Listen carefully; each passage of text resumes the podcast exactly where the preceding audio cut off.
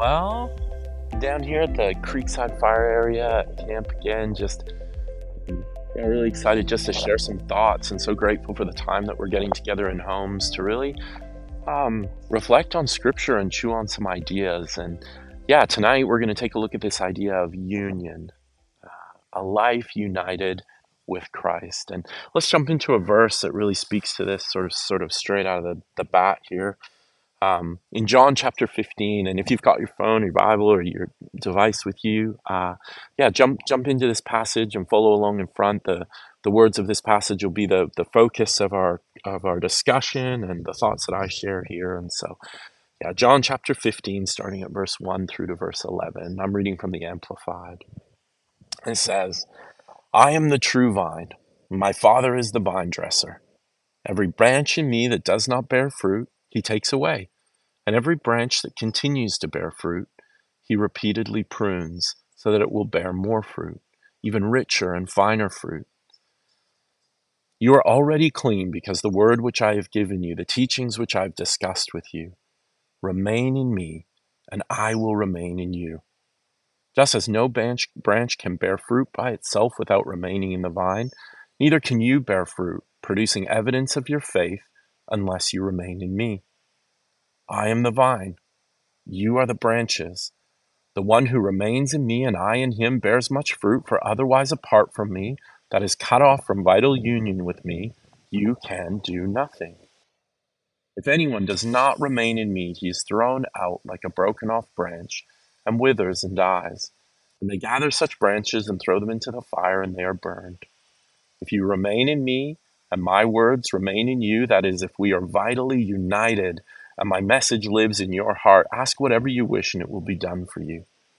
My Father is glorified and honored by this when you bear much fruit and prove yourselves to be my true disciples.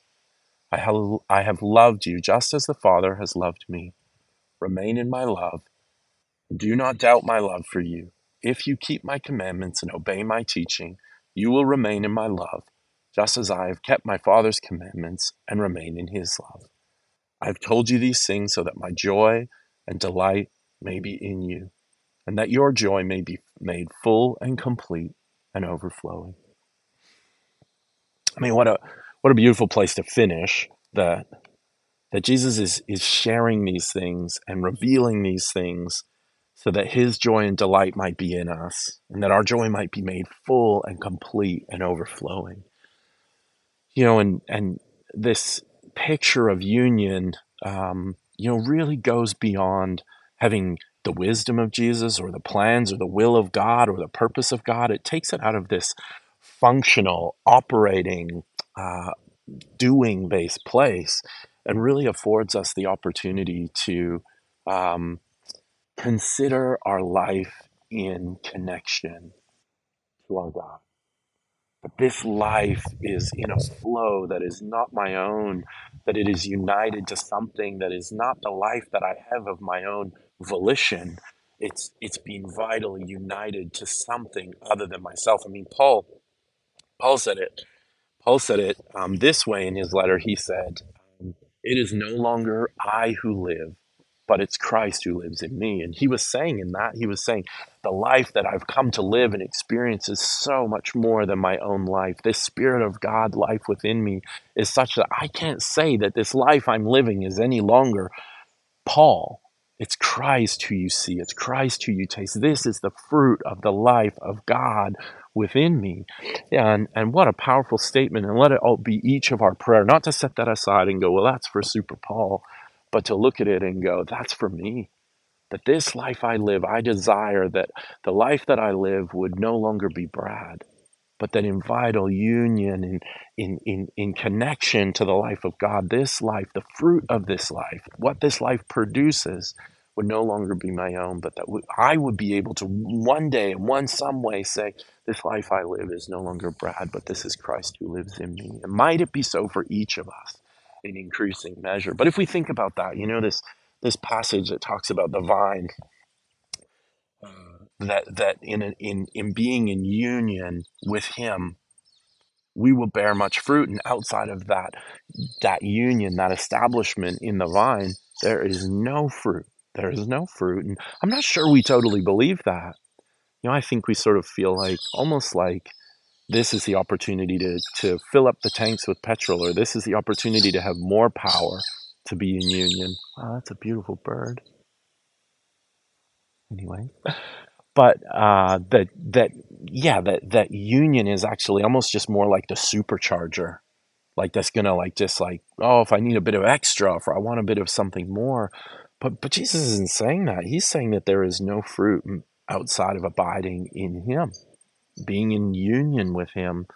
And I think, you know, for us, what does it practically look like? What does it practically look like? He says, No French branch can bear fruit by itself without remaining in the vine, and neither can you bear fruit, producing evidence of your faith, unless you remain in me. I'm the vine, you are the branches. The one who remains in me and I in him bears much fruit. Otherwise, apart from me, that is cut off from vital union with me, you can do nothing. So, how do we experience union? How do we position ourselves for union? How, how, how, do we live a life that is in the flow of a connection to God in our daily, day in and day out? You know, I think the challenge with this is, is that we are so bound by a life of the flesh apart from the spirit that, that we, we need practices. We need engagements, we need intentionality, we need things that train us in this space to find the flow and the union. I, I, need a time where I get up and I establish at the beginning of my day a connection to God in hopes that this would be something that a hundred times through my day I recognize and realize that I am in the flow of a God life within me. And it's more than inquiring of the thoughts or the purposes or the, the considerations of God, but it is that. It's more than what we talked about the first week, offering my life to God that He would sanctify me, that I would choose to make a daily offering of my life to Him. But gosh, it is that. Uh, and so, in offering my life, in seeking the mind of Christ, in living with union with Him, is the fruit of my life tasting of Jesus? That is really the question that this, this verse asks and then and then to know and understand well what does union look like? What does it look like for each of us? How do we establish it? And and what does it look like to protect it and guard it? Because we know that the enemy comes constantly to disrupt our unity with god.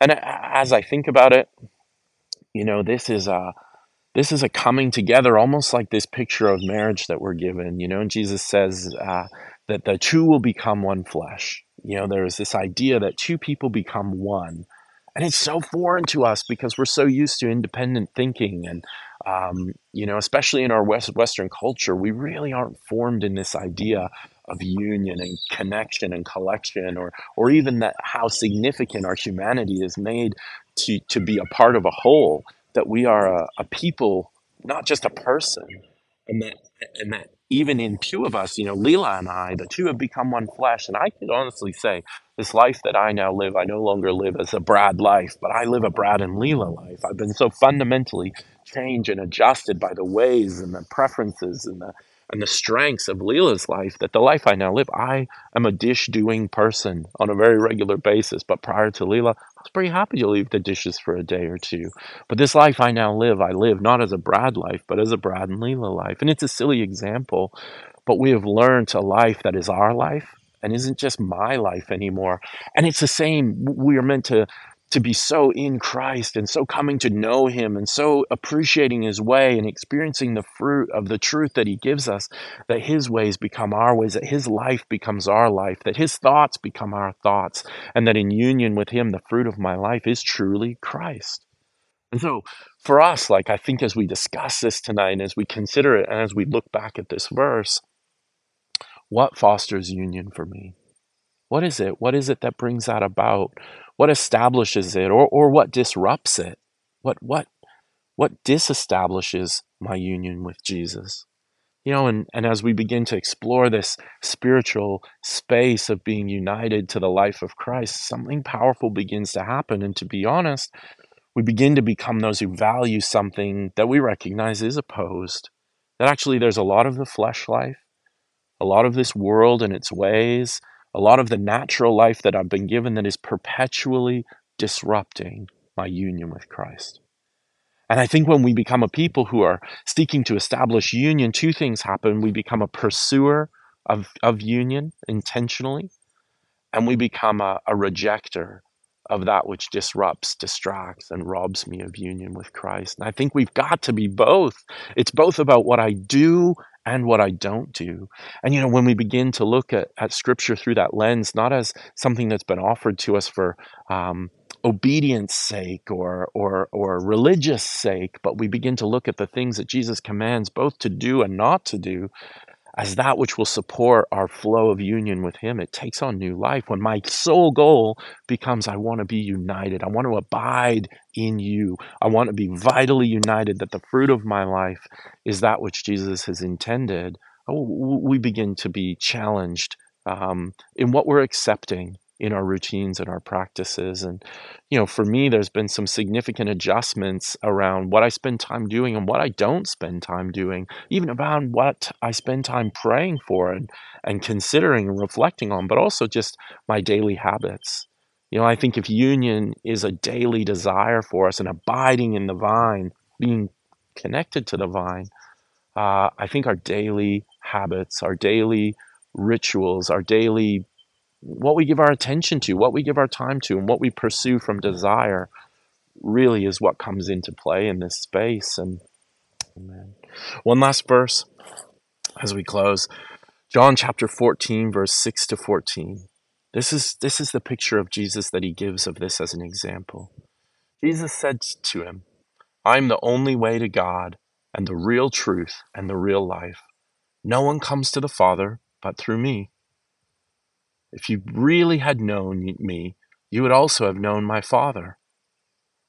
From now on, you know him and have seen him. And Philip said to him, Lord, show us the Father, and then we'll recognize, then, then we'll be satisfied. And Jesus said to him, I've been with you for so long a time, and you do not know me yet, Philip, nor recognize clearly who I am. Anyone who has seen me has seen the Father. How can you say, Show us the Father? Do you not believe that I'm in the Father and the Father is in me? The words I say to you, I do not say on my own initiative or authority, but the Father abiding continually in, in, me does his works, his attesting miracles and acts of power. Believe me that I am in the Father and the Father is in me. Otherwise, believe me because of the very works themselves which you have witnessed. I assure you and most solemnly say to you, anyone who believes in me as Savior will also do the things that I do, and he will do even greater things than these in extent and outreach because I'm going to the Father. And I will do whatever you ask in my name as my representative. This I will do so that the Father may be glorified and celebrated in the Son. If you ask anything, ask me anything in my name, yes, as my representative, I will do it. What an incredible picture that Jesus is saying You've seen me, so you've seen the Father. It's the same as what Paul's saying. This life I now live is Christ.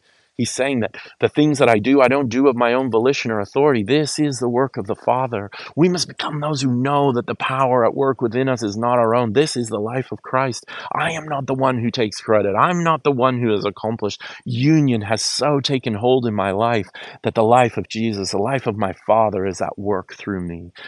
You know, my prayer for us is that um, we would come to to practically and pragmatically know the experience of union that Christ is with me, that I am not alone, that this life I live, I live in a strength, in a spirit, in a peace, a peace I don't have to come to myself. It's His peace that I've come to know. The wisdom, I don't have to know all the things, but I find myself guarded and protected in the life of Christ, united with Him. And in the mix of that, then, there are all matter of things which I've rejected and refused, that this would be my one thing. So, God, would you bless us as we discuss and as we consider this idea of union? Would you bring to life this verse in John, and uh, would you minister to us as we uh, as we consider these things in your name? So, all right, well, let's cut to some discussions, and um, yeah, bless you, and yeah, just pray your time together is really fruitful. Thanks.